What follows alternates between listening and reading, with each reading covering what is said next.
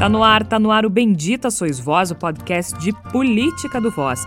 O Voz é um portal de jornalismo independente, colaborativo e experimental. Acesse voz.social. Voz com S. No Twitter e Instagram é voz underline social. Você também encontra o nosso conteúdo em facebook.com barra voz.social. Você pode ouvir os episódios anteriores do Bendita Sois Voz no nosso site, voz.social, ou em outras plataformas de streaming. Eu sou Georgia Santos e desde o início da pandemia de coronavírus nós nos reunimos em edições especiais do Bendita Sois Voz, cada um na própria casa, respeitando a necessidade de distanciamento como um bando de idiotas. Tem uns idiotas aí, né? O fica em casa. Os idiotas, tem alguns idiotas até hoje ficam em casa. No episódio desta semana, o depoimento mentiroso de Pazuello na CPI da Covid.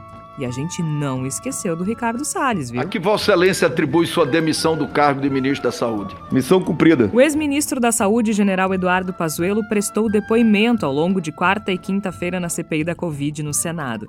Ele foi questionado sobre recomendações para o uso da cloroquina, sobre a demora do Brasil em adquirir doses de vacinas contra a Covid-19, sobre a falta de oxigênio no Amazonas, sobre não ter usado máscara em passeio no shopping, sobre não defender distanciamento, sobre as posturas dele, dele mesmo e do presidente Jair Bolsonaro diante da pandemia. E ele mentiu. Acreditem, nunca o presidente da República mandou eu desfazer qualquer contrato, qualquer acordo com o Butantan. Em nenhuma vez. Mentiu. Em hipótese alguma. O presidente nunca me deu ordens diretas para nada. Mentiu. A cloroquina é um antiviral e um anti-inflamatório, conhecido. As Mentiu. autoridades amazonenses alertaram o Ministério da Saúde sobre a iminência da falta de oxigênio? Não, não alertaram. Apenas no dia 10 à noite. E mentiu. Naquele dia que foi apresentado e foi feita a, a, a, a- o roubo desse, de- de- dessa plataforma e foi feito um BO. Foi feito o quê? O, o roubo, foi roubado. Foi roubado. Foi roubado? Foi. E foi feito. Foi, foi- ele foi, foi retirado. Foi, foi hackeado, puxado por um cidadão. Alguns questionaram as contradições, como o senador Eduardo Braga, do MDB do Amazonas. Não faltou oxigênio no Amazonas apenas três dias, pelo amor de Deus, ministro Pazuello, pelo amor de Deus.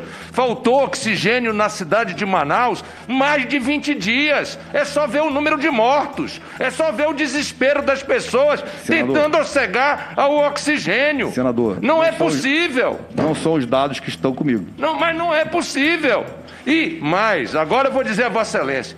Vossa Excelência não pode deixar de dizer que conhece isso. O senhor estava lá. Outros questionaram a competência, como o senador Otto Alencar, do PSD da O Bahia. senhor, não, o senhor não conhece, não sabe nem o que é a doença. Então, não sabe nada da doença. Não podia ser ministro de saúde. Outros questionaram a palavra de Bolsonaro, como o senador Randolph Rodrigues, da Rede do Amapá, e as estratégias do Ministério da Saúde. Palavra de um presidente da República e um de um ministro de Estado da Saúde em meio a uma pandemia, quando naquela altura nós tínhamos mais de 150 mil mortos em rede de, de televisão, de rádio, internet, em, em todos os meios de comunicação, não vale O nada. depoimento do general Eduardo Pazuello foi estendido porque na quarta-feira ele passou mal. Sofreu de uma síncope vasovagal. E o vago não tem nada a ver com as omissões. É, não É o nome científico é. da... Na quinta, o senador Flávio Bolsonaro, filho do presidente que não conhece o conceito de impessoalidade, seguiu tumultuando a sessão. Disse, inclusive, que quem aconselha o presidente é o pastor Silas Malafaia. E vou- e vou- já vou concluir, presidente. É pra deixar rolar Se querem saber quem dá Ele pode conselho... falar, Vai como a gente pode falar. Fala, senador. Falou do nome da minha família. Posso Não, falar deixa do ele meu falar, irmão? senador Obrigado. Lisiane. Obrigado. Fala, vou concluir, presidente. Ô, senador Flávio. Eu quero o sugerir aqui ao senador falar, Marcos Rogério, vou concluir, Falou, presidente. Quero senador sugerir aqui ao Flávio, senador. Marcos A Rogério. gente vai o falar do jeito que o senador Flávio eu está estou me falando. dirigindo ao só senador. Marcos Rogério. Senador Marcos Rogério. citou o nome do irmão Toda hora Excelência. fala aqui de família, que não pode. vi até ministro sendo acusado de ter dar aconselhamento paralelo ao presidente da República, por incrível que pareça. Agora, se quer ouvir alguém que dá conselho pro presidente da República, eu vou dar o nome. Chama o pastor Silas Malafaia aqui. Esse fala quase diariamente com o presidente influencia o presidente. E agora nós estamos aqui para destrinchar as mentiras e as repercussões do depoimento de Eduardo Pazuello. Mas não sem antes mencionar que a Polícia Federal deflagrou nesta quarta-feira, uma quarta-feira bastante agitada, não é mesmo? Uma operação que teve como alvo o ministro do Meio Ambiente, Ricardo Salles, empresários do ramo madeireiro e servidores públicos, entre eles o presidente do IBAMA, Eduardo Bin. Os investigadores apuram suspeitas de exportação ilegal de madeira. Será que a porteira para boiada está fechando? Definitivamente foi uma semana tumultuada e é por isso que o Bendita Sois Voz está sendo publicado na quinta-feira e não na quarta-feira. Eu tenho certeza que os nossos ouvintes entendem. Eu estou muito bem acompanhada dos colegas de sempre Flávia Cunha, Igor Natush e Tércio Sacol, começando pelo depoimento de Pazuello, Flávia. Como mente este homem, meu Deus do céu? Seja bem-vinda a esta semana de loucuras e delírios neste Brasil de burlas. Pois é, o nosso Brasil pandêmico sempre nos surpreendendo, mas nos dando um certo entretenimento, né? Porque eu tenho dúvida se o depoimento do Pazuello e a atitude de algum dos parlamentares durante as sessões da CPI me lembram mais um programa de humor de péssima qualidade, os barracos um reality show ou mesmo histórias infantis, né? Porque a gente pode dizer que o Pazuello pode muito bem ser um Pinóquio ou então Alice no País das Maravilhas, né? Porque na quarta-feira foi uma maravilha, né? Toda, toda a condução da pandemia, enquanto ele era ministro, deu tudo certo, tá tudo maravilhoso. O Brasil é maravilhoso, é um exemplo a ser seguido pelo mundo, só que não, a gente sabe, mas pela fala dele, né? Alice no País das Maravilhas, tá tudo maravilhoso, tudo lindo. Né? E que bom que agora, né? Ele está sendo muito confrontado, né? Durante esse segundo dia da sessão foi muito confrontado, mais ainda do que no primeiro dia, porque realmente, né, mentira tem perna curta.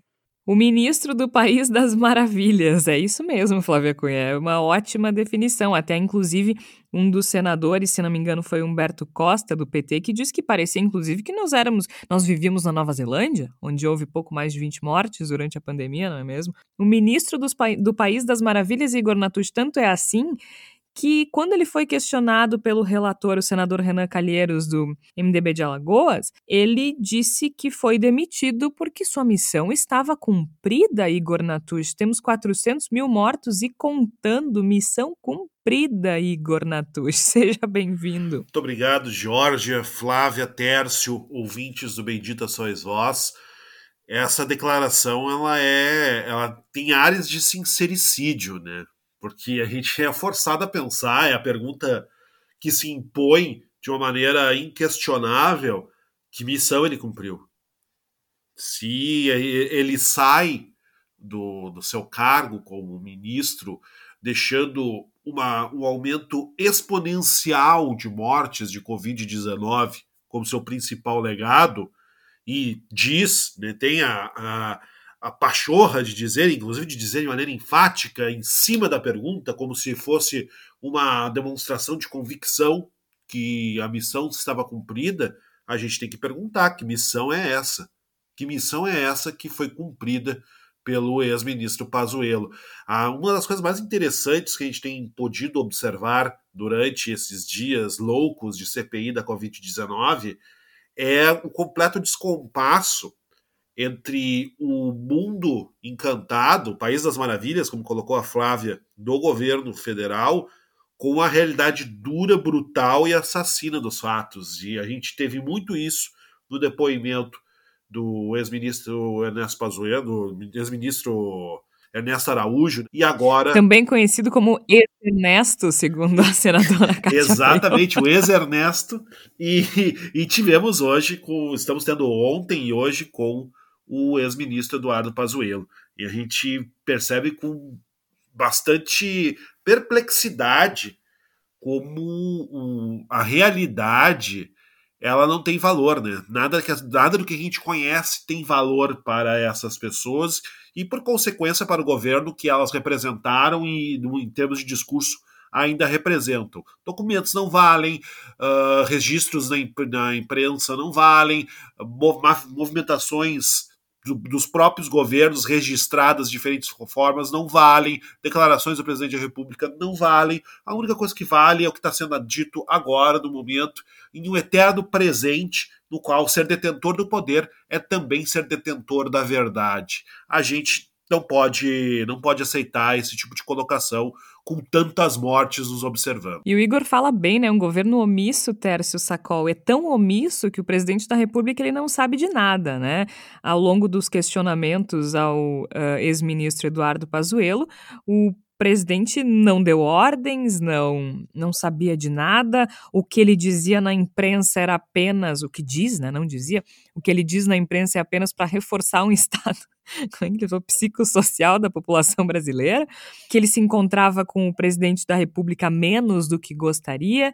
Então, nós temos, durante uma pandemia, é, me parece que uma das questões que o ex-ministro Eduardo Pazuello traz para o depoimento da CPI da Covid, Tércio, ele comprova, não traz, né? ele comprova que nós não tivemos e não temos liderança durante a pior pandemia do último século, né, Tércio Sacol? Seja bem-vindo. Obrigado, George. Olá, Flávia Igor e os nossos ouvintes, tem uma expressão que eu adoro, que é o mente que nem sente, né? E é, é, é muito legal porque o governo Bolsonaro, ele mente, e aí depois ele tropeça na própria mentira, e aí ele tem que transformar aquela mentira numa verdade disfarçada. Então, assim, tu vai lá e diz, não, eu nunca defendi a cloroquina. Não, mas tem discurso. Não, mas é que o discurso não é oficial. Tá, então, é nós temos aí um gabinete paralelo citado por não sei o quê. Não, não chegou a ser um gabinete paralelo, mas eles nos procuraram. Não, o senhor recusou a vacina da Pfizer. Não, eu não recusei. O que aconteceu é que o processo demorou mais. Então, sempre tem uma maneira de tu burlar. Só que nesse meio tempo, as pessoas estão morrendo. Né? É, é engraçado porque o governo vem celebrando a queda da pandemia com 1944 média de mortes diárias no Brasil, de média de mortes diárias no Brasil. Então, uh, o surrealismo desse depoimento do, do Pazuello e do Ernesto Araújo também é, mostra primeiro que, é, embora seja uma estratégia de genocídio, de morte, de destruição, de omissão, ela não é uma estratégia totalmente coesa, como pode se pressupor é muito mais o vamos atacando. Só que quando o, o inimigo não está muito organizado, não está muito é, é, identificado, cada um atira para um lado. O, do, o Pazuello se preparou durante duas semanas para dar esse depoimento. Então, há muitas respostas que efetivamente ele está muito. É, é, não vou dizer amparado tecnicamente, Azeitado. porque não, não, não se tem amparos. É, mas ele está com um discurso afiado, né? De qualquer forma, ele escorrega em defender um governo. É, como é que pode? Tu tira do, do, do, do e, pegando o Eduardo Braga. Então tu tira que faltaram três dias de oxigênio. Tá, e todas as notícias, dia após dia, de pessoas, de bebês morrendo, sufocados em Manaus, é mentira então? Não, não é mentira. Então a culpa é da empresa e do governo. Então, quando o governo acionou o governo federal, o que aconteceu? Não, não acionou, eu não recebi, o governo não sabia. Então, fica muito difícil manobrar tanto a verdade, porque tu dá tantas voltas que ela vai lá e morde o próprio rabo do cachorro. Então, no final das contas, tu dá faz tanto malabarismo retórico que tu tropeça nos próprios malabares. É isso que está acontecendo. O Pazuello ele é mentiroso, ele é omisso, ele é manipulador. E tudo isso fica evidente muito mais nas entrelinhas do que nas respostas oficiais. E, inclusive, é curioso porque falou que não ia uh, se furtar de responder nada, mas nas respostas dessa quinta-feira se furtou a falar da cloroquina para grávidas e bebês, que é uma coisa que sim o Ministério da Saúde recomendou e ajudou a tornar o país ainda menos saudável durante essa pandemia. E houve tanta mentira e desinformação ao longo do depoimento do ex-ministro Eduardo Pazuello e também do ex-ministro Ernesto Araújo das Relações Exteriores, que foi na terça-feira, que aliás acabou se tornando menos importante, Igor, diante da, dos acontecimentos, tanto do Ricardo Salles quanto do depoimento do Pazuello, que acabou se estendendo ao longo de dois dias, mas acho que é digno de nota, né, Igor? Acho que é importante a gente lembrar que ele também mentiu bastante ao longo do depoimento, tergiversou muito, que é uma expressão que eu gosto de usar. Eu gosto muito de trabalhar na política porque a gente pode usar tergiversar, né? é uma das vantagens. Ele tergiversou, ele mentiu bastante, foi bastante dissimulado, mas também foi enquadrado por vários senadores ali que estavam afiados, né? Inclusive alguns deles, especialmente o senador Randolfo Rodrigues, que tem ido bastante preparado para essas sessões. E, além do Randolfo Rodrigues, a estrela da terça-feira, que foi a senadora Cátia Abreu, que acabou uh, deixando muito claro qual foi o legado do Ernesto Araújo ao longo do governo Bolsonaro e ao longo da pandemia, né? Porque ela disse: o senhor colocou o Brasil numa situação de insignificância. Aliás, vamos ouvir o que disse a senadora Cátia Abreu, que fica melhor na voz dela do que na minha. O senhor é um negacionista compulsivo, omisso. O senhor no MRE foi uma bússola que nos direcionou para o caos, para um iceberg, para o naufrágio. Bússola que nos levou para o naufrágio da política internacional, da política externa brasileira. Foi isso que o senhor fez. Isso é voz unânime dos seus colegas no mundo inteiro. O alívio que tiveram quando Vossa Senhoria de lá saiu. Presidente, só Porque o senhor só um colocou. Presidente. O tempo é livre agora. Já passou já mais de Porque o senhor minutos. passou, porque o senhor não só não colocou o Brasil como párea, porque párea ainda tem uma classificação. O senhor está gostando da minha fala? É, o Brasil não é párea. O Brasil foi muito pior. Ao invés de párea, o senhor colocou o Brasil na posição de irrelevância. E eu não aceito o meu país ser um país irrelevante.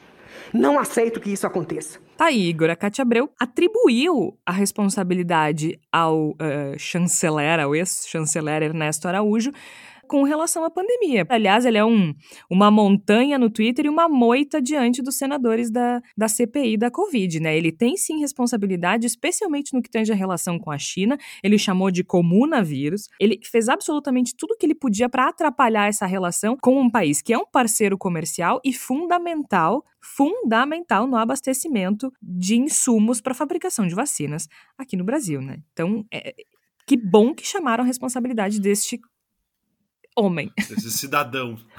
Me segurei. Vamos justo, lá. justo.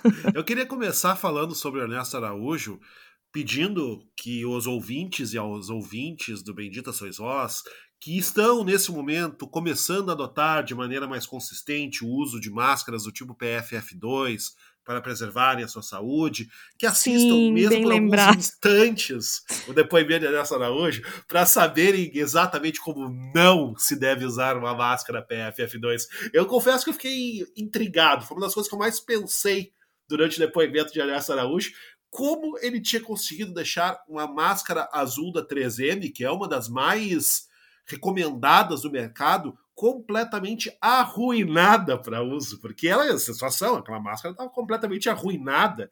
Ele deve ter ficado duas horas esgarçando o elástico, sei lá o que, que ele fez. Ele deve, deve ter jogado futebol com aquela máscara, porque estava absolutamente arruinada, não ficava no rosto. Ele conseguiu um milagre. Sabe quando tu Sabe quando tu prende uma coisa na porta do carro e, e, esquece e deixa lá, e aí quando tu abre o troço tá todo deformado, isso, assim. Aí isso. cai no chão, numa valeta do lado do cordão da, da, calçada, aí tu pisa em cima, Exatamente. aí tu junta, ela cai de novo dentro da lata de lixo, aí tu junta de novo. Ele, ele conseguiu, e é um ciclo sem fim. Ele conseguiu aprimorar o milagre que o ministro Queiroga já tinha conseguido.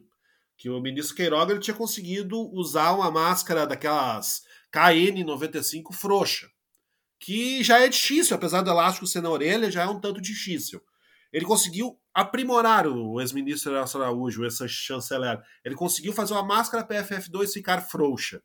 Isso é um, é, é, é um prodígio. Ele merece, de certo modo, até mesmo os parabéns por ter conseguido fazer uma, uma, uma, proeza dessa natureza. É, se ele tinha ido no shopping para comprar uma máscara, aparentemente é, é, alguém da, do, da loja deveria ter orientado ele como usar a máscara, né? Porque não dá dando então. muito certo. a gente tem, tem esses problemas, né? É um que não sabe usar máscara, é outro que consegue sair do carro. ele conseguiu pisar na máscara no carro e aí ele sai sem a máscara e aí a filha dele entra no shopping, mas não compra uma máscara para ele. Eu não entendi por que, que ele não podia ligar. Aí a gente tá falando do Eduardo Pazuello, né? Porque Sim. essa foi uma das lorotas que ele tentou aplicar ao longo do depoimento, que ele tava no shopping sem máscara, porque a máscara caiu, aí ficou inutilizada, aí num trajeto de 8 metros até a porta, ele foi conversar com segurança, onde ele podia comprar, porque a filha já tava lá dentro. A filha não tem celular, não pode ligar pra filha e dizer, minha filha, Compra aí uma máscara pro pai. Não, não pode. Sabe? Não consegue. Por favor. Mas, por favor. feito esse preâmbulo a respeito do, do peculiar uso de máscara, o modo como se utiliza máscaras na esfera governista, a gente pode falar também sobre o peculiar modo como a base governista se relaciona com a realidade. E eu acho que tanto no depoimento do Ernesto Araújo, quanto no depoimento que está acontecendo, agora, quando a gente está gravando, a gente está gravando por volta do meio-dia de quinta-feira, continua acontecendo o depoimento do ex-ministro Eduardo Pazuello, eles também têm uma dificuldade bastante grande de lidar com a realidade. E aí, falando a respeito da Ernesto Araújo, eu acho que acabou sendo um espetáculo interessante, porque demonstrou, em primeiro lugar, que ele é intelectualmente paupérrimo, que é uma coisa que a gente já fala há bastante tempo, ele é um cabecinha de vento que acredita que usando um discurso um pouco mais rebuscado, vai passar por um intelectual, vai poder disfarçar todos os livros que não leu e que finge ter lido para estar na posição. Isso foi uma coisa que, que apareceu em vários momentos do depoimento, e para mim, particularmente, foi uma coisa animadora. E a tentativa de, de reinterpretação freestyle da realidade em situações muito graves, né, extremamente graves. A gente teve o ministro Ernesto Araújo admitindo que foi incapaz de fazer um telefonema na direção da, da embaixada venezuelana para disponibilizar um avião, para ter um processo que facilitasse a chegada de oxigênio para Manaus no auge da crise sanitária naquele, naquele, naquele, naquela cidade e naquele estado, no estado do Amazonas. Ele admitiu isso com uma cara lavada absoluta, né? E mandou cartinha para o ministério na China e se recusou a atravessar a rua para conversar com o embaixador chinês que mora na mesma cidade, no mesmo setor praticamente de Brasília, no qual trabalhava o ministro Araújo. Então, e, e nessa, nessas posicionamentos simples e tratando essas coisas como se fossem normais, como se não fosse uma grande coisa, como se não houvesse grande problema em não ter feito esses movimentos. Aí a gente percebe também que um dos elementos do, do pensamento bolsonarista enquanto figura de governo é que a, a, a sua presença enquanto entes do poder, enquanto entes da esfera governamental, se resume aos cargos que eles ocupam. O Ernesto Araújo não tem nenhuma obrigação com o chanceler, ele se basta enquanto chanceler. O ex-ministro Eduardo Pazuello não tinha obrigações enquanto ministro da Saúde, ele se bastava enquanto figura do ministro da Saúde todas as responsabilidades eram de outrem, eram de outros elementos, de outras esferas do, do, executivo, era do legislativo, era do judiciário, era da imprensa, era do, do tio que vende pipoca na esquina, era de todo mundo, menos do Ministério da Saúde. E isso se reflete também no modo como essas figuras falaram do presidente Jair Bolsonaro. E foi especialmente, aí eu pulo um pouco pro, pro depoimento de Eduardo Pazuello, é, foi especialmente peculiar para mim ver ele dizendo que, a, que as falas públicas do, do, do presidente Bolsonaro não eram a mesma coisa que receber uma ordem da parte dele. Embora isso seja de fato verdade, ele também está dizendo que a fala pública do presidente da República não significa nada, não vale nada, não, não, não tem peso nenhum para ele enquanto ministro. Então a gente tem um presidente que não se mobiliza para tomar decisões, que não fala com os seus subordinados. O próprio ex-ministro Eduardo Pazuello veio dizer que falava com o presidente uma vez por semana, se isso, se isso, às vezes falava menos que isso, ou seja, no auge de uma pandemia não há necessidade de conversar com o ministro da Saúde, a gente tem um, um presidente da República que, que não, não, não conversa com seus pares, que não se posiciona, que não toma atitudes, que não assume responsabilidades, que não não demanda ações dos seus subordinados, e, a, e, acima de tudo isso, um presidente que fala a público e a fala dele não significa nada. Ou seja, o Jair Bolsonaro ele se resume enquanto cargo de presidente da República. todo o ônus é de todo mundo. E ele é apenas a figura que está sentada no trono, inerte e vitimada pelos acontecimentos todos do seu entorno.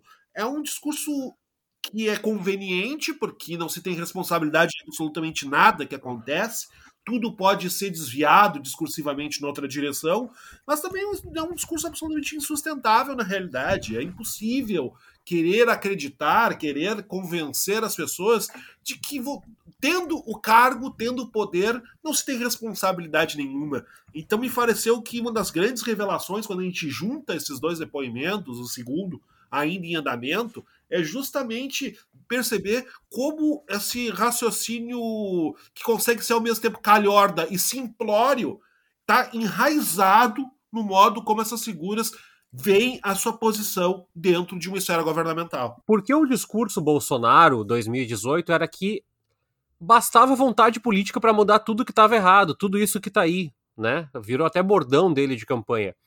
Aí agora tu olha para as estratégias uh, coletivas, não tem campanha de conscientização porque, ah, isso é responsabilidade dos estados.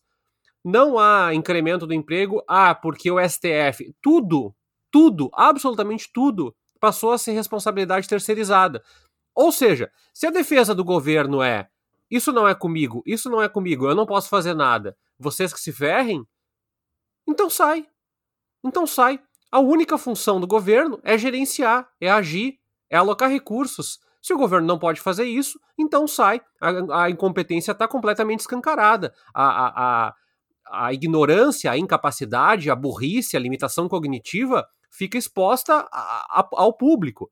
E, de novo, não é como se isso estivesse custando é, um, um luxo ou um benefício é como se isso estivesse custando a vida de pessoas. E assim, o que está sendo deliberado agora, ou o que não está sendo deliberado agora pelo governo, vai custar vidas nesse nível de contágio. Hoje o Brasil está uh, num momento muito delicado da pandemia, né? O, o, o Pazuello está depondo como se as coisas estivessem naturalmente, nada poderia ser feito diferente. Olha, se nada poderia ter sido feito diferente, então a gente foi amaldiçoado com o cargo de o governo mais desgraçado que o, o mundo pode ter. Porque a gente tem mais mortes, o nosso número de mortes per capita já é top 10 do mundo, deve entrar no top 5 até o final da pandemia do mundo.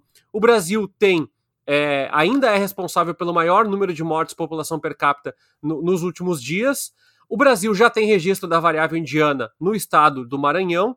O Brasil não tem uma campanha de conscientização. O Brasil, o Brasil só vetou a cloroquina como protocolo de tratamento agora, quase um ano e meio depois dessa desgraça ter começado.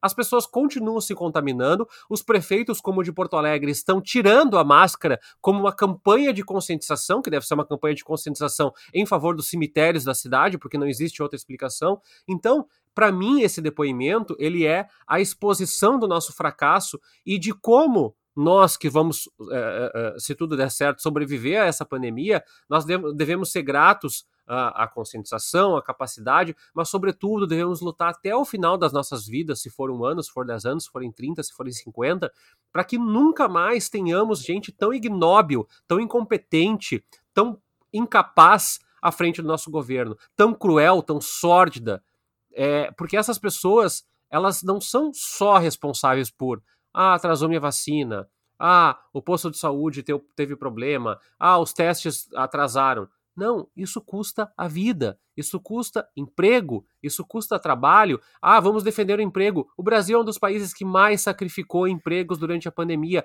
e a culpa é do Paulo Guedes, é do Jair Bolsonaro, é de todo mundo que continua se alinhando a esse governo completamente incompetente do início ao fim a cada estratégia, cada defesa, cada discurso. Uma das falas mais fortes da quinta-feira foi do senador Otto Alencar, do PSD da Bahia, porque ele expôs, Flávia, justamente isso que o Tércio fala, do quão incompetente é esse governo, despreparado, não tem a menor além de toda de todo o método, de toda a proposta de morte, inclusive o senador Otto Alencar disse que, que defender a vida das pessoas é muito diferente uh, de quem defende armas, é muito diferente de quem quer armar a população, que é um método diferente. Além de tudo isso, não existe um interesse de preparo, de entendimento, de conhecimento sobre o que tem acontecido nesse país no último ano. Vamos ouvir o que o senador Otto Alencar disse ao ex-ministro Eduardo Pazuello, confrontando justamente o conhecimento. O senhor, não, o senhor não conhece, não sabe nem o que é a doença. Então, não sabe nada da doença. Não podia ser ministro de saúde. O senhor, no começo agora do ano, em janeiro, o senhor deu a declaração que a máscara não tinha importância nenhuma. Está nos jornais isso. O senhor deu essa declaração. Pois eu vou instruir o senhor sobre o respeito da máscara. O senhor, eu o senhor sabe, essa declaração. O senhor sabe, em 2012, ministro, em, do, em 2012, teve um, uma manifestação do coronavírus. O MERS, M-E-R-S, causado pelo coronavírus. Isso foi na Ásia Menor, Arábia Saudita e outros países. O senhor sabe por que as mulheres se contaminaram menos do que os homens na Arábia Saudita? Porque as mulheres, nas suas vestimentas, elas usam a máscara.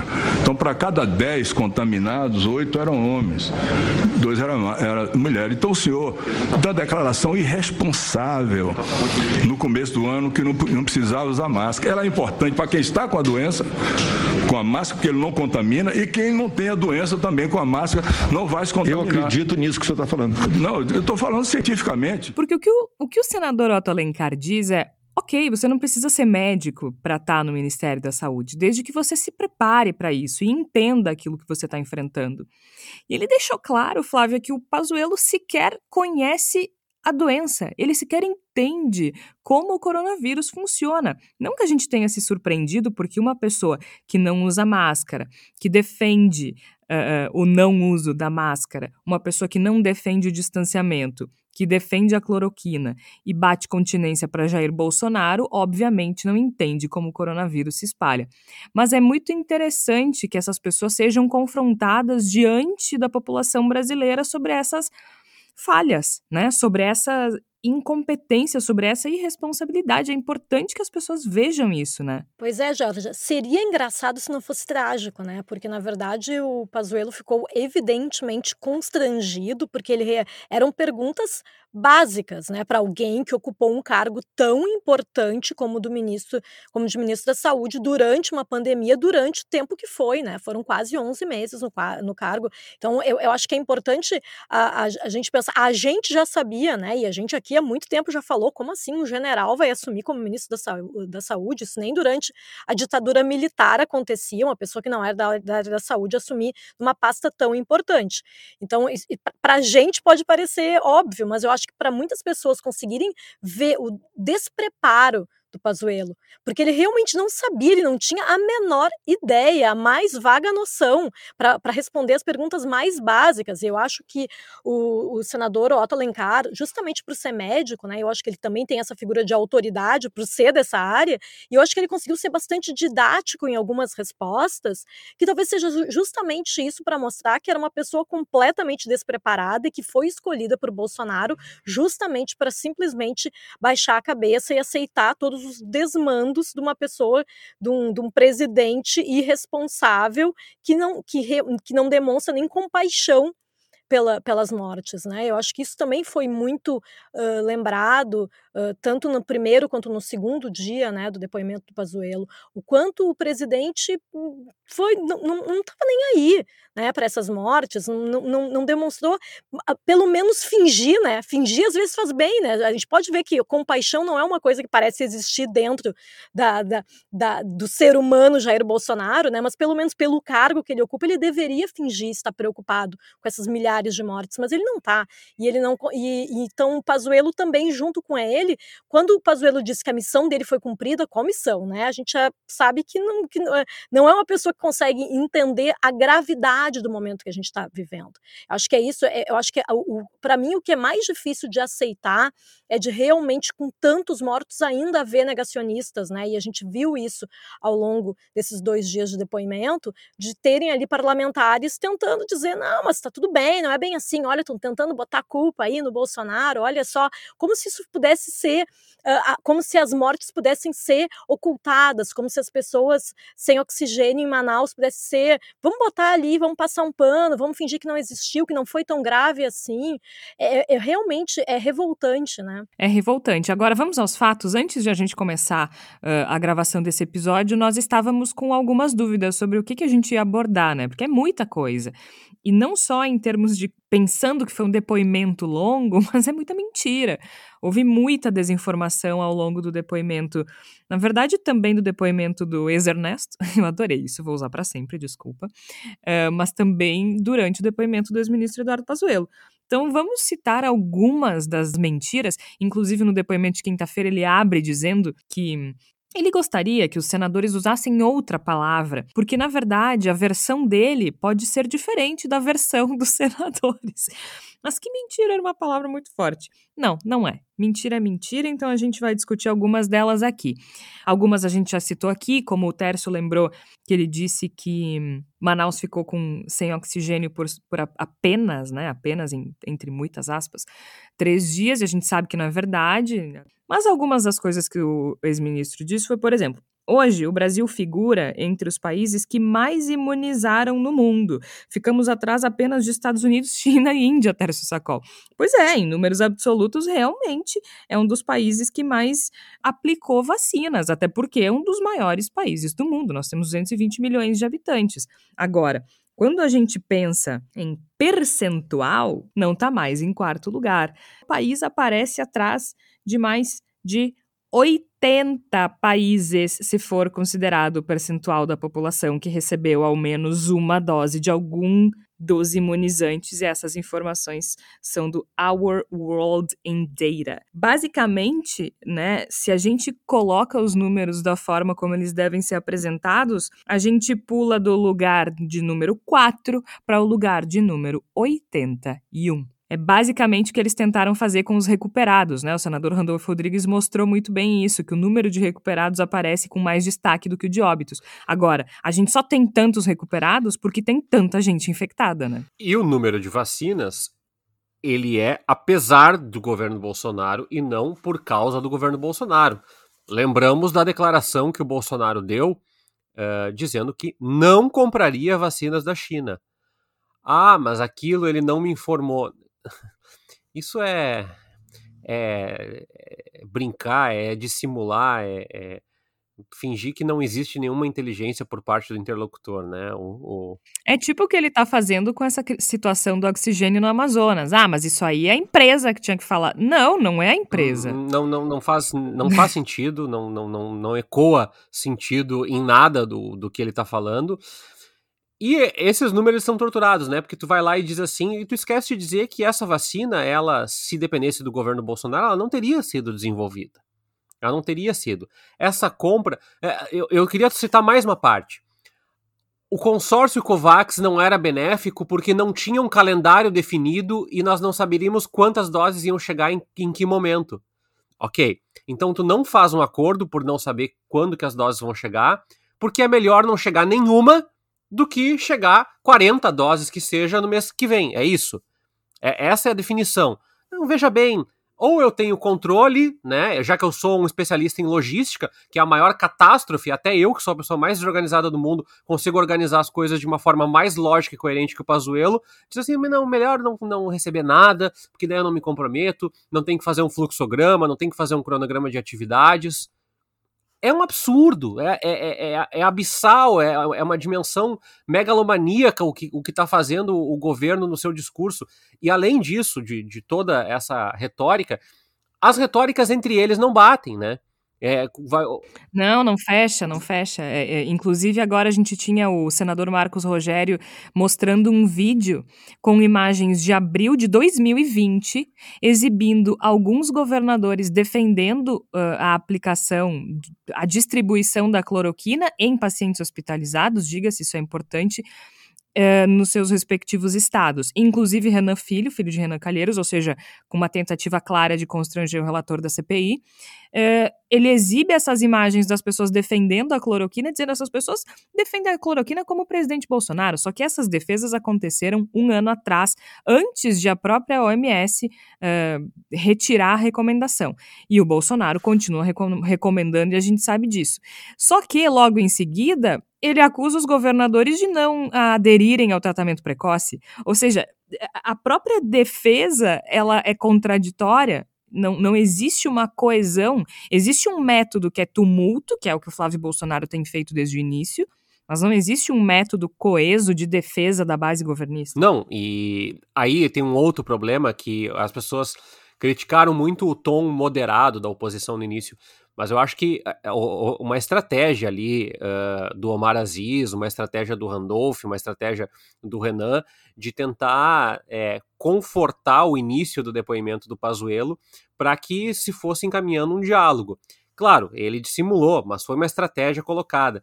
E, também há de se colocar que existe uh, a possibilidade de que ele se recuse a responder, como ele fez agora com o remédio da, da cloroquina em relação a, a, gestantes. Ele simplesmente não responde para que não haja uma autoincriminação.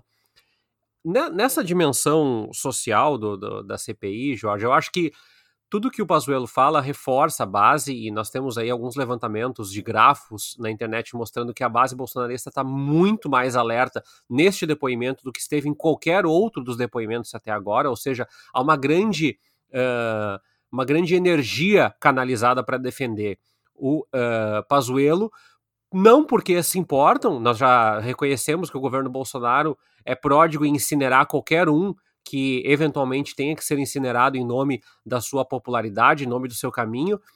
Mas a questão toda é que se o governo, a gestão do Pazuello à frente do Ministério da Saúde conseguir ser colocada em evidência, é a assinatura do Jair Bolsonaro, do seu ministro escolhido, que está colocada também em evidência. E eu reforço a questão que o Igor traz. A minha missão foi concluída. Qual a missão foi concluída? A missão de tornar um dos, o, o, o dono, o diretor, presidente, sei lá qual é o cargo, do laboratório farmacêutico que produz a cloroquina no Brasil, um dos mais novos bilionários do país? Essa é a missão? Ou a missão era acabar com, com o maior número de idosos possíveis para que não, não uh, uh, oferecessem um custo à Previdência no futuro, ou o objetivo era fazer com que as pessoas dependessem cada vez mais do auxílio emergencial para não passar fome, já que o governo não ia corrigir o rumo da pandemia e ia sacrificar os empregos. Porque se foram essas as, as estratégias, a missão está realmente concluída. O Pazuello é parte do maior genocídio que o Brasil viveu na sua história recente. Então isso está tudo concretizado, está tudo organizado, está tudo encaminhado, está tudo direcionado. Pode fazer um filme depois dessa tragédia, porque dificilmente uma série do Netflix vai conseguir reproduzir com tanta dor, com tanta falta de alma, com falta de humanidade, o que foi feito ao longo desse governo e principalmente, Jorge, o que não foi feito, né? O que a gente tem, a gente tem umas questões aí, Terço, que que beiram o deboche, de fato, né? Que, como, por exemplo, a questão que o ex-ministro Eduardo Pazuello colocou à guisa de explicação sobre o Tratkov, que foi uma coisa estúpida. Basicamente, ele nos chamou todos e todas de estúpidos. Essa foi mais uma mentira, né, Igor? Ele disse que essa plataforma, Tratkov, não foi distribuída aos médicos. O aplicativo, e ele falou o aplicativo não, a plataforma não é um aplicativo, nunca entrou em operação. É mais uma mentira, porque no dia 11 de janeiro, durante um evento em Manaus, o Ministério da Saúde lançou esse aplicativo. E era aplicativo mesmo. Não, era, Tratkov, e era, era aplicativo. aplicativo né? Mais uma mentira. Lançou, exatamente. Ele, o lançamento também foi noticiado na TV Brasil e ele foi definido pelo Ministério da Saúde Saúde como uma plataforma de auxílio que trabalha a coleta de sintomas e sinais de pacientes, permitindo que médicos possam estabelecer com maior segurança e rapidez o diagnóstico e optar, conforme a autonomia profissional, ao tratamento mais adequado. Esse é o texto do Ministério da Saúde. A gente lembra que quem acessasse essa plataforma colocava os sintomas e era e na sequência tinha ali a prescrição, né, daquilo que, que deveria tomar para combater os sintomas relacionados à COVID-19. E era sempre o kit Covid, Ao menos né? sempre o kit Não, Covid. Eu, eu, inclusive, eu ia colocar isso, colocar isso. Eu, eu fui um dos que experimentou a plataforma enquanto ela estava no ar e eu tinha esse objetivo de tentar não ser receitado não consegui. E era sempre cloroquina, hidroxicloroquina e azitromicina, né? Um especialista, até que eu li, se eu não me engano, numa reportagem do G1, disse que o código do aplicativo ele parecia programado para recomendar o uso desses medicamentos aos pacientes, independente de alguns dos campos preenchidos. E hoje, né, no dia que nós estamos gravando, o ex-ministro Pazuello nos trouxe uma grande novidade, né, de que foi o trabalho de um hacker. Foi um hacker que roubou o aplicativo que era site, que era outra coisa, que nem ele sabe direito o que, que de fato deveria ser, foi roubado por um hacker e por isso acabou sendo publicado. Então a gente teve uma novidade curiosa no depoimento de hoje. Ele jogou a explicação para o hacker, ou seja, no, a, a, sempre há um novo, uma, uma nova camada possível de argumentação. E isso, vamos colocar as coisas de clareza, chamar todo mundo de idiota, né? Tá dizendo que todos nós somos idiotas, que, que o que nós vimos na televisão não é televisão, o que a gente viu nas redes sociais e na imprensa não é a verdade, que tudo que foi testado né, durante a, o período em que esteve no ar esse aplicativo não acontecia, tudo é obra de, uma, de um elemento novo. Agora faz um gesto de prestidigitação e surge o hacker que é o responsável pelo erro do governo federal. Ou seja, o governo não fez nada, o governo nunca faz nada. E o que não, não se compreende, o que essas pessoas não compreendem, é que elas criam um caso contra si mesmas por omissão. Porque se o governo não faz nada, bom, ele deveria ter feito. É isso, eles, esperava que fizesse. eles eximem o Bolsonaro de tudo, só que o que eu escuto é que o presidente da República não assume responsabilidade por absolutamente nada que acontece durante a pior pandemia dos últimos 100 anos no Brasil. Exatamente. Não eu... fez nada, então? Então tu não fez nada, tu ficou assistindo as pessoas morrerem. Não, ele ficou dando voltinha de cavalo na frente do, do, dos seus apoiadores, que a gente Levando sabe... o velho da van para passear de moto. Isso, ele ficou tocando o gado durante as suas manifestações, ele ficou aparecendo em fotinhos com, com, com, com amiguinhos eh, andando de lancha, dando voltinhas na, na, na, natureza e visitando pessoas sem máscara em diferentes lugares do país. Agora, agir de fato contra a pandemia, ele não fez nada. E, e não sou e nem sou eu que estou dizendo, é o ex-ministro Eduardo Pazuello que está dizendo, é o ex-chanceler Ernesto Araújo que está dizendo, é, é o ex-chefe da SECOM, o Fábio Van Garten, que está dizendo essas coisas. Eles estão é daí, dizendo. Aí... Ele usa, né? Dizendo, não, o presidente em nenhum momento disse o que eu tinha que fazer.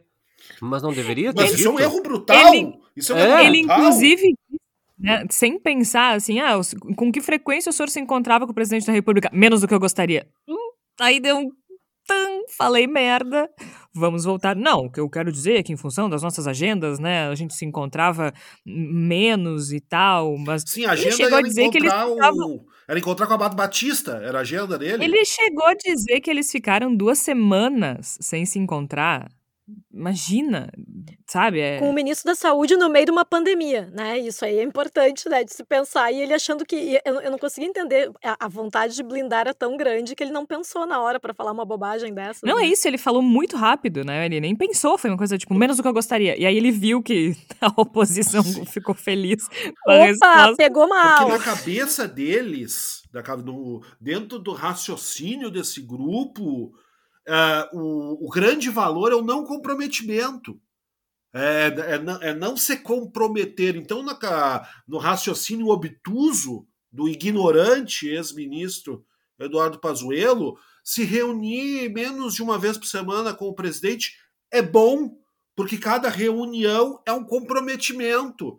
Cada momento em que o presidente da República e o ministro da Saúde sentam na mesma sala para conversar, é como se eles estivessem assumindo algum tipo de responsabilidade. E esse pessoal é tão covarde, esse pessoal é tão torpe, é tão desprovido de qualidades morais, que para eles qualquer tipo de responsabilidade assumida é um problema do qual deve se fugir como se fosse o diabo da cruz. Então, para ele, na cabeça distorcida e ignorante, do ex-ministro Eduardo Pazuello, não se encontrar com o presidente é uma coisa boa, porque não está assumindo responsabilidade. Mas, pelo amor de Deus, no meio de uma, de uma, pandemia, o que se espera é justamente que o ministro da Saúde e o presidente da República assumam muita responsabilidade. Então, é, é, é, a defesa que não defende, é tentar nos convencer de que a função dessas pessoas é apenas sentar numa cadeira e não assumir responsabilidades diante de todo o povo do Brasil. Isso é aviltante. E o Bolsonaro já disse mais de uma vez: vocês não sabem como é difícil ser presidente. Nossa, que bom que ele descobriu agora, né? Deve é. ser facílimo ser presidente. Deve ser facílimo ser presidente. A gente não precisa decidir. Não, é isso. A gente não precisa ele, dar ordem, ele fazer nada. Ser presidente é difícil, mas ele não faz nada, ele não trabalha, ele, ele se encontra com uma repórter mirim que usa um chapéu de cowboy, sabe? Pelo amor de Deus. Não, não faz absolutamente nada, não decidiu nada, não manda nada, não se encontra com o ministro da Saúde, não se encontra para comprar vacinas, passeia com os filhos, porque afinal de contas, quando né? questionaram sobre a presença de Carlos Bolsonaro nas reuniões, querem afastar um filho do pai. Eles não conhecem o conceito de impessoalidade. O Flávio, ele é tão desqualificado que ele participa das sessões da CPI da Covid com o claro objetivo de tumultuar os depoimentos. Ele é tão desqualificado que ele não conhece decoro.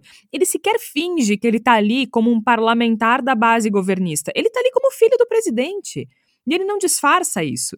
Ele reage por impulso, ele, ele reage de forma grosseira, grotesca, ele é aquele pombo que faz necessidades no tabuleiro de xadrez. Ele simplesmente não consegue. Ok, eu não sou ingênua, eu sei que é estratégia, certo? Mas ele é, é muito nítido que ele não tem presente a necessidade de se comportar com decoro numa comissão parlamentar de inquérito.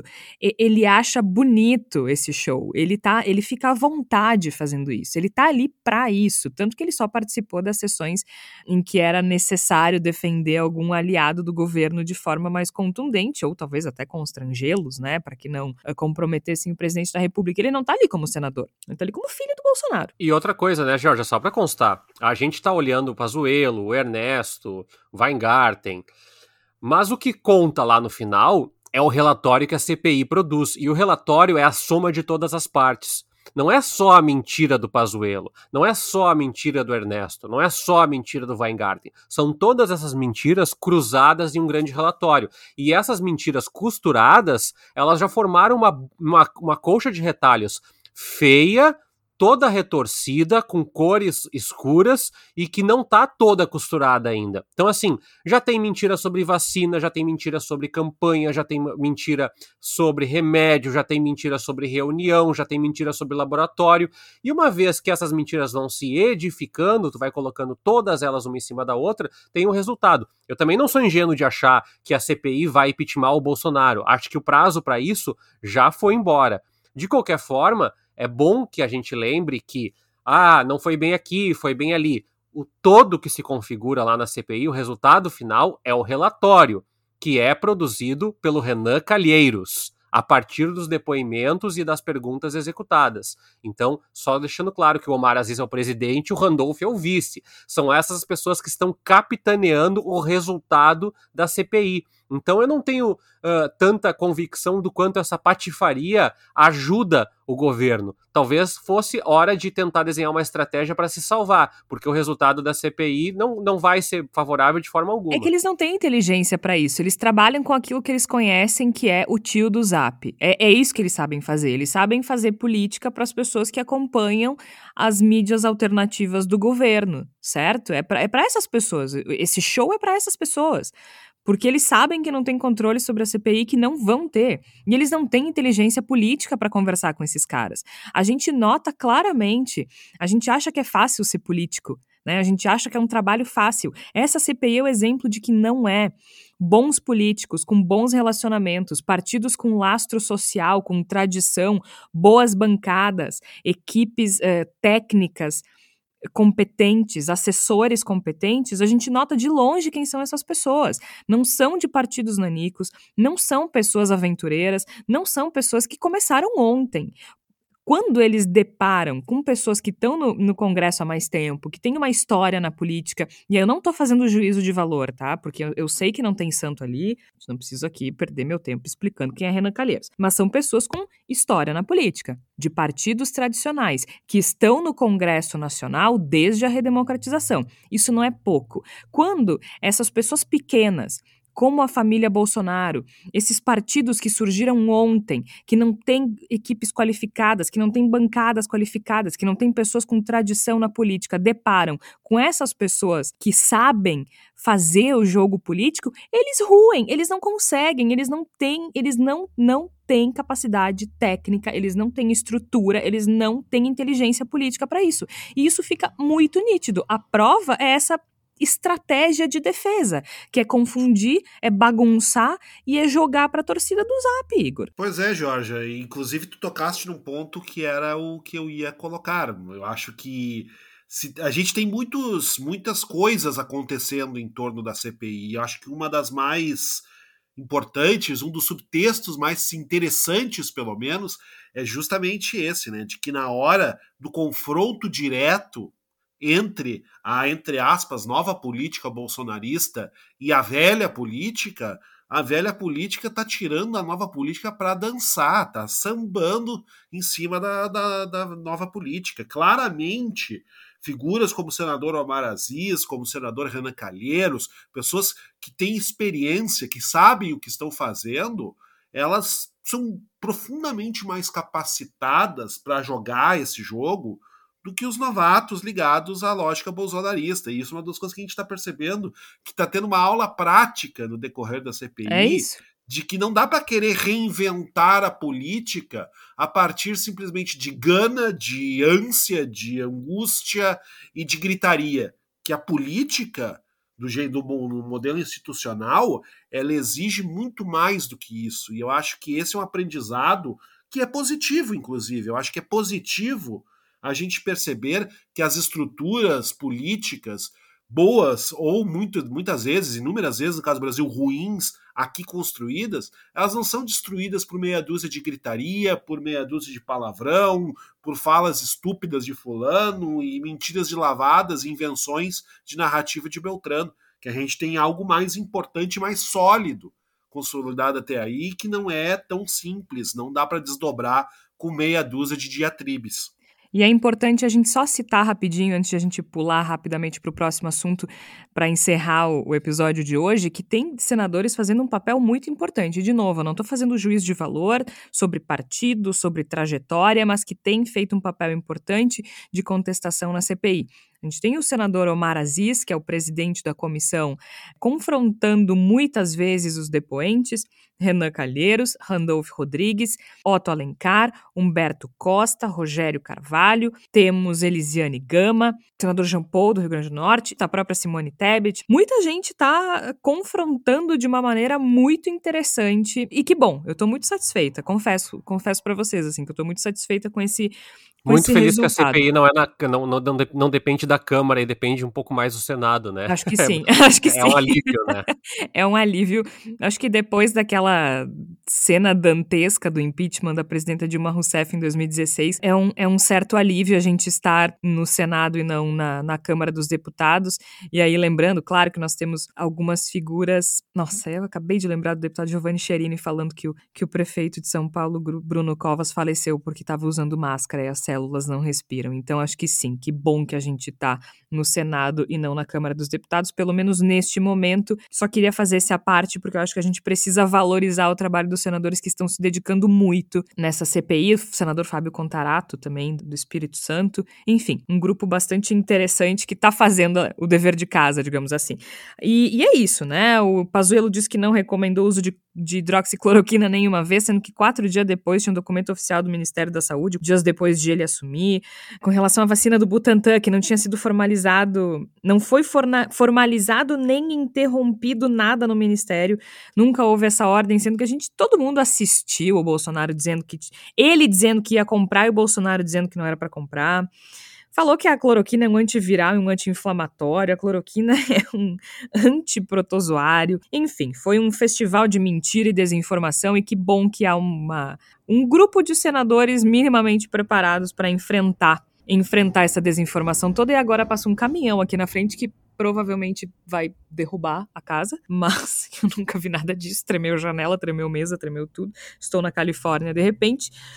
Falar em Califórnia, Califórnia tem incêndio, incêndio na Amazônia, Amazônia, Ricardo Salles, Ricardo Salles alvo de uma operação da Polícia Federal, só para a gente encerrar esse episódio hoje. O que se sabe até agora é que a investigação apura suspeitas de exportação ilegal de madeira. Segundo a Polícia Federal, essa ação investiga desde janeiro deste ano suspeitas de crimes como corrupção, advocacia administrativa, prevaricação e facilitação de contrabando para o senhor Ricardo Salles, ministro do Meio Ambiente do governo de Jair Bolsonaro. Tércio Sacol, mais um caso de corrupção. Será que essa porteira está fechando? Será que a boiada vai deixar de passar um pouquinho? Ou é Não, muito eu acho que otimismo? é, é, é- é hora de passar outro tipo, é, é hora de deixar a- a- a- o gado passar em direção à, à jaula, em direção à prisão. Eu acho que foi o regozijo, pegando o, o Gil do Vigor, da semana, ver o, o, o que está acontecendo no Ministério do Meio Ambiente. Eu tenho nojo da figura do Ricardo Salles. Eu acho que ele é prepotente, ele é arrogante, e ele é pior do que Damares, ele é pior do que Ernesto, porque ele não é um lunático apenas navegando. Ele tem noção das, das, das lógicas lunáticas do governo, ele sabe que o que ele está compondo, como ele está fazendo, pegando a, a- parte do que fala o Alessandro eh, Vieira na, na CPI, ele é o, o- um dos Eichmanns, ele, ele contribui com a banalidade do mal e vê que ainda que por força política dentro da Polícia Federal está acontecendo essa reação, é de certa forma um respiro. Eu não vou dizer que é um alívio, é um respiro, porque eu acredito que o passivo que o trabalho do Ricardo Salles vai deixar no IBAMA, no ICMBio e tantos outros trabalhos dentro do governo na área de ambiente é algo que nós vamos demorar muitas décadas para reverter, se é que é reversível. De qualquer forma, algum enfrentamento, qualquer mancha, qualquer mácula que a gente consegue eh, colocar na marca desse que é disparado o pior ministro do meio ambiente desde que se tem notícia desse ministério no Brasil. Bom, eu acho que é uma vitória. A gente tem que comemorar as pequenas vitórias e foi uma das pequenas vitórias essa semana foi essa operação da PF, ainda que os motivos eu sei sejam um pouco escusos. A gente se regozija mesmo, como diria Gil do Vigor. Eu me, porque não é regozijo, né? É regozijo. Se é pra citar o Gil, vamos citar certo, né, Tércio? A gente se, eu me regozijo. Do regozijo, vamos à palavra da salvação. Flávia Cunha, o que é que tu tens pra gente nesta semana? Eu poderia indicar o, o livro do Gil do Vigor, mas não vou fazer isso porque, né, não é o caso. Mas eu vou indicar um filme que tá na Netflix, porque eu acho que é uma homenagem, né? Nessa semana a gente teve tanta mentira e Pinóquio está disponível na Netflix para quem quiser assistir uma nova versão. Guilhermo Del Toro, que me perdoe de eu fazer essa conexão com com essas figuras aí da política brasileira, mas eu acho que é o interessante para a gente sair um pouquinho da realidade e de ser um filme em que primeiro a mentira está presente muito claramente no personagem, né? Essa é toda a história do Pinóquio e também porque a, apresenta um uma narrativa em que a, o mentiroso sempre se dá mal. Então, acho que isso é muito importante para a gente pensar, ter um pouco de esperança para esse Brasil 2021. Muito bem, Igor Natush, o que é que tu tens pra gente na palavra da salvação? Bem rapidamente, Jorge, recomendo a todos que fazem uso do Twitter que sigam o perfil Camarote da CPI, arroba Camarote da CPI, tudo junto, porque para quem precisa de hard news sobre a CPI e eventualmente não consegue estar assistindo às sessões, ouvindo as sessões, lá traz resumos muito interessantes e bem completos do que está sendo dito por cada um dos depoentes, por cada um dos senadores e senadoras que fazem os questionamentos. Ou seja, para não se perder no, no fio, nesse gigantesco fio da investigação da CPI da Covid-19, eu acho que para quem precisa da hard news, o camarote da CPI, arroba camarote da CPI, tudo junto no Twitter, é uma boa dica, é um bom lugar para acompanhar. Muito bem, concordo muito, me divirto bastante, me informo bastante também com o Twitter do camarote da CPI. Eu sou Jorge Santos, participaram a Flávia Cunha, o Igor Natucci, o Tércio Sacol, a gente vai ficando por aqui. O Bendito Sois Vós costuma ser publicado sempre às quartas-feiras, às 5 horas da tarde. Nesta semana houve uma exceção em função do depoimento do ex-ministro Eduardo Pazuello. A trilha sonora original é do Gustavo Finkler e a gente volta na próxima semana. Até lá!